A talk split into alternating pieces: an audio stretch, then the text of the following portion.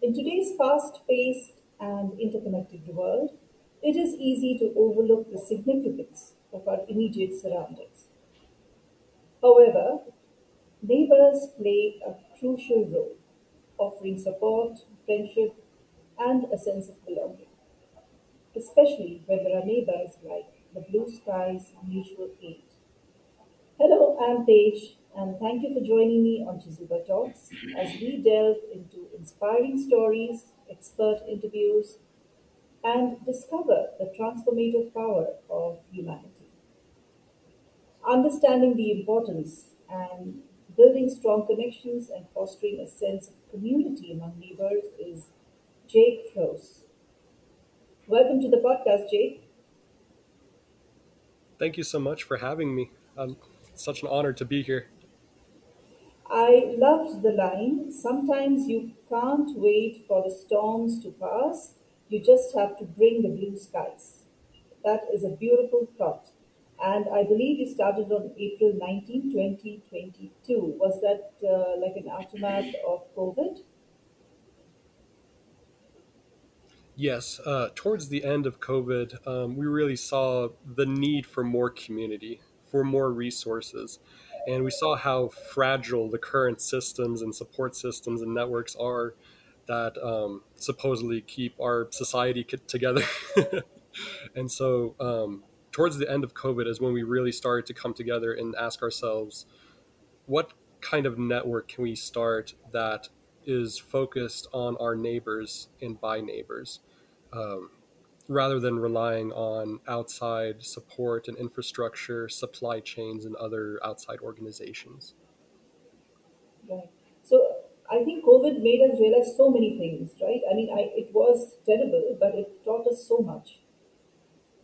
Now, how do you come together to decide that this is one area of focus that you really need to uh, support people in?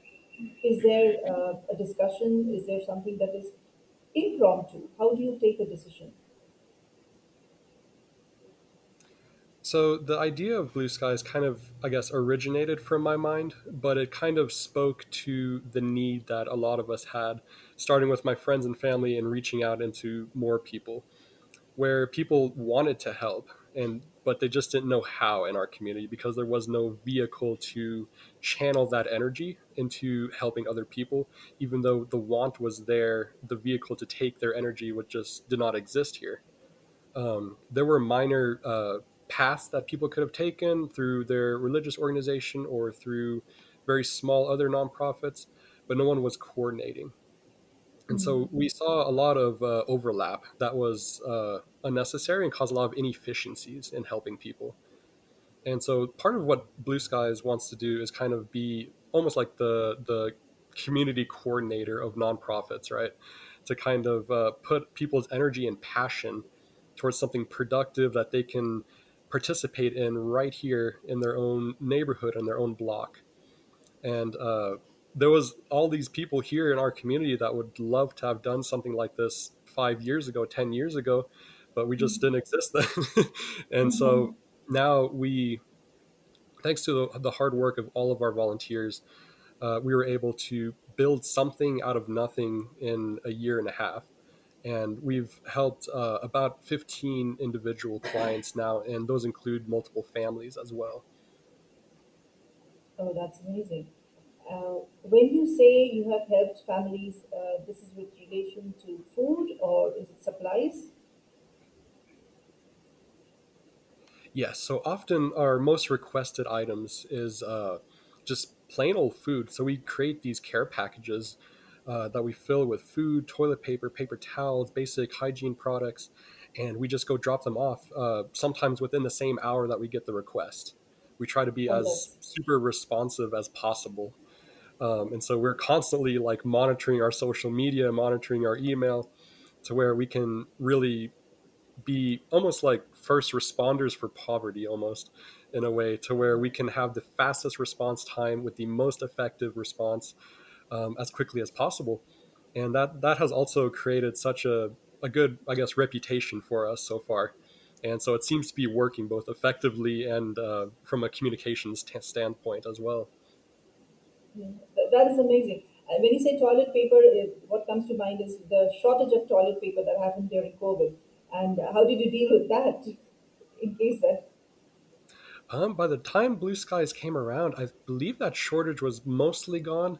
Um, so we didn't have too much trouble here. I wasn't sure how, how that might have affected other parts of the U.S., but here uh-huh. at least uh, we didn't have to deal with that too much. that, that's well, that's good because that was uh, rather funny uh, how everything was. You know, there was a rush. So, uh, do you identify and prioritize uh, needs of people who require financial assistance as well, uh, and do you raise funds?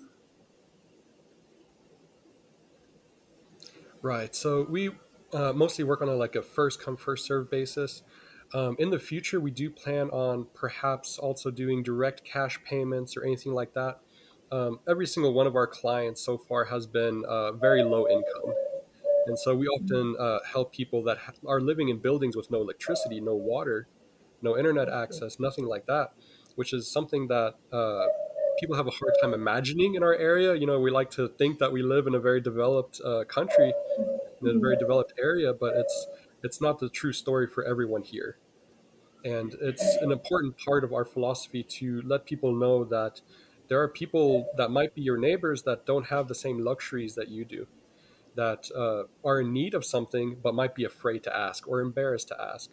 And that should not be the culture here we should be able to mm-hmm. empathize with our neighbors and empathize with uh, even people that are not our neighbors to say that we are all in this like world together and so like uh, after we leave this earth you know what are we leaving behind for others? Are we creating systems and processes that are going to survive beyond us to keep solving these problems and keep new ones from arising? Um, but often we we find that our passion is very much directed towards uh, people that often were turned away from other support services, turned away from government programs because they did not have a permanent address, or they didn't speak English as a first language, or they didn't have anyone to advocate for them, um, or were afraid of law enforcement, and so didn't want to attract attention because of maybe their immigration status or something like that. And so we we often run into very unique situations where it's a first for us and so we have to learn but at least we have that opportunity to learn how to better help someone in a particular situation wow you are really uh, really uh, making sure that people are comfortable comfortable or even feeling safe in your locality that is uh, that requires a big heart do you have somebody with you to help you out or is it a one man show that you are handling um, so we currently have about 10 volunteers. Um, we're divided into five departments. We have uh, the food and donation department, the administration department, the financial department, uh, the shelter and safety department, and the communications department. And so each of those departments has roughly like uh, one to three volunteers each. And so we found that it's the easiest way to divide up our uh, efforts to keep the entire organization running. Um, so some people can focus directly on vo- on working with clients, and others can focus more on the back end of keeping the organization alive and running and thriving. And so, um, with that, with those about roughly ten volunteers, we're able to keep our 501c3 operating uh, transparently and uh, financially stable, while still delivering the results that we want to uh, deliver. Um, so even though I'm technically the founder. Um, I'm not the owner of anything. uh, we we work uh, like all every volunteer attends a monthly meeting where we all mm-hmm. decide and vote and decide on the direction of the organization together. And that meeting is always open to the public, and we have observers sometimes that show up to just see what's going on and to kind of uh, see what the organization is about. And that's uh, such an amazing thing to me because, as far as I know, we're the only organization that does that where our internal decisions are always open to the public and transparent. Uh, and the public can come in and comment and say, hey, why don't you guys do this? Or why haven't y'all mm-hmm. tried this? And we can mm-hmm. respond right there instantly.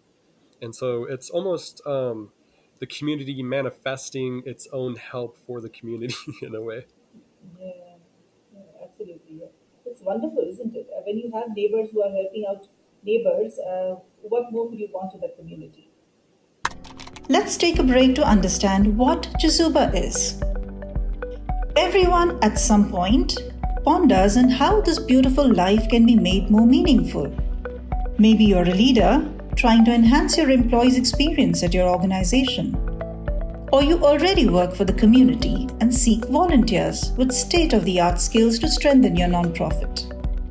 Whatever your situation, know that you can make a difference. Chezuba began with this very vision a vision to facilitate every skill and every passion in the world in meeting a social need. Corporate volunteering has several benefits for both businesses and organizations. In parallel, experienced and enthusiastic volunteers join NGO workers, enabling them to serve the community more effectively. Chezuba offers everyone looking to add purpose and meaning to their lives a chance to connect or volunteer virtually with nonprofit organizations from over 100 countries around the world. Visit www.chezuba.net and explore opportunities to find meaning. Chezuba, your platform to do good. And now, back with our guest. And when you talk about these volunteers, are these also in the neighborhood or they're coming from elsewhere? So all of our volunteers, uh, besides a few remote volunteers, uh, all reside within Gaines County, uh, which is the primary area that we serve here. Um, we we have a policy of in-person volunteers uh, being from the West Texas region, and the reason for that preference, uh, it's not a hard and fast rule, but the reason for that preference is they have usually an easier time connecting to the region. Um, we know that they're going to be here for a long time. They can put down roots, and they have an easier time building those relationships with the clients if they're from our region, um, building that trust with people that often have felt very left behind. And so that's the reason we have that uh, policy. But we also work a lot with remote volunteers through websites like Catchafire uh, and other uh, entities to where we can have maybe a graphic designer or a social media manager or have different positions that can all be done remotely so we can expand our volunteer pool and we can have people that work here in person to physically hand care packages to people while someone in perhaps New York or the UK can work on our social media or on a graphic for us. And so it's it's a very unique blend of volunteers that come from all walks of life. We have uh, English, Spanish, and German speakers. Uh, everyone from young uh, high schoolers that are 18 years old that barely came out of school to grandparents. Um, we have every all sorts of diverse people from all sorts of backgrounds. We're in a very kind of unique position in this state of Texas here, where we have a, a pretty diverse town considering how small we are. um, the region that we serve is about about forty thousand. Um, so compared to other places like Dallas or Houston or other large cities, uh, it's a pretty pretty small area. So we're able to attract a lot of different talent, uh, a lot of different uh, passionate people from around here and also from across the world that want to help out Blue Skies with whatever expertise that they bring to the table. Absolutely. And Chezuba is one. Uh, I'm sure interesting that you talk about virtual volunteering. Uh, is a platform that connects volunteers with nonprofits, so you could take the help of the volunteers at Chezuba as well. Uh, talking of technology, you do you other than social media, is there any other technology or app or some kind of uh, assistance that you take from technology? Um, so we utilize technology a lot through um, a few different programs and apps. Uh, we use WhatsApp to communicate a lot. That's a very popular app here, um, at least in our area, especially with um, immigrants and German speakers. We have a lot, uh, actually, a huge population of German immigrants in our community. And so uh, with them, they brought uh, a preference for WhatsApp. Uh, also, a lot from South America, actually, in this area as well. Um, Belize and uh, Colombia, those areas. Um, and so they, they brought a preference for that and that kind of spread from there. So it's a super popular app. So we use whatsapp a lot for communication and coordinating our departments. Uh, we use uh, catchafire to connect with our remote volunteers. Uh, we use uh, for example let's say um, monday.com yeah. to organize our internal organization for our task management and our program management and keeping tracks of grants and things like that and so um, hopefully one of these days we're planning on building our own app that has all of these yes. different functions combined for yeah. efficiency's sake. Uh, so that new volunteers don't have to download four different apps in order to volunteer with us uh, on a long-term basis. Right. That's, that's great. And lastly, uh, tell us, Jake, is there a is there a moment or an incident that happened in the one and a half years that you've been working that made you feel especially rewarded? I'm sure every act is rewarding, but is there any one incident that comes to your mind, you know, that makes you feel that yes, I'm doing the right thing? I think the most memorable client that I have ever helped with myself is going to be a, a single mother whose husband passed away um, quite violently and so she was she was left with a huge pile of medical debt, um, as well as you know, of course, the trauma from the event, and uh, having to raise her her children alone as he was the single uh, he was the sole provider for their family, and so that that uh, case really sticks in my mind. Um, it, because it was very early on in the life of Blue Skies that we encountered that uh, situation. And so it was really the first big test of the organization to see can we make a real difference that goes past just a, just uh, care packages and just food and stuff, mm-hmm. and see if we can really reorient her life to a more positive direction very quickly. And so what we did there is we we started a fundraiser and we raised over four thousand U.S. dollars for her. Um, in a very short amount of time to help with her immediate funeral costs and her immediate bills that she had. Um, but we really took it a step further to an area that I was very proud of, where myself and another volunteer went with her to the large metropolitan city that is the Odessa Midland region, and we advocated for her uh, to the billing department there to help get her medical bills all erased. To the balance was zero. And so, oh, uh, because amazing. she didn't speak English, she was unable to advocate for herself uh, oh. to those people at that department. And so we drove over there with her and met with her and we walked into that building together and we were like, hey, this is who we're representing. And this is uh, what she says that y'all told her that she owes you. And we would like to say that that is unacceptable. She does not have the resources and that needs to be erased. And we were able to be successful with that and that was such a such a confidence boost for us because we were like wow we can really make a huge difference if we just really speak up.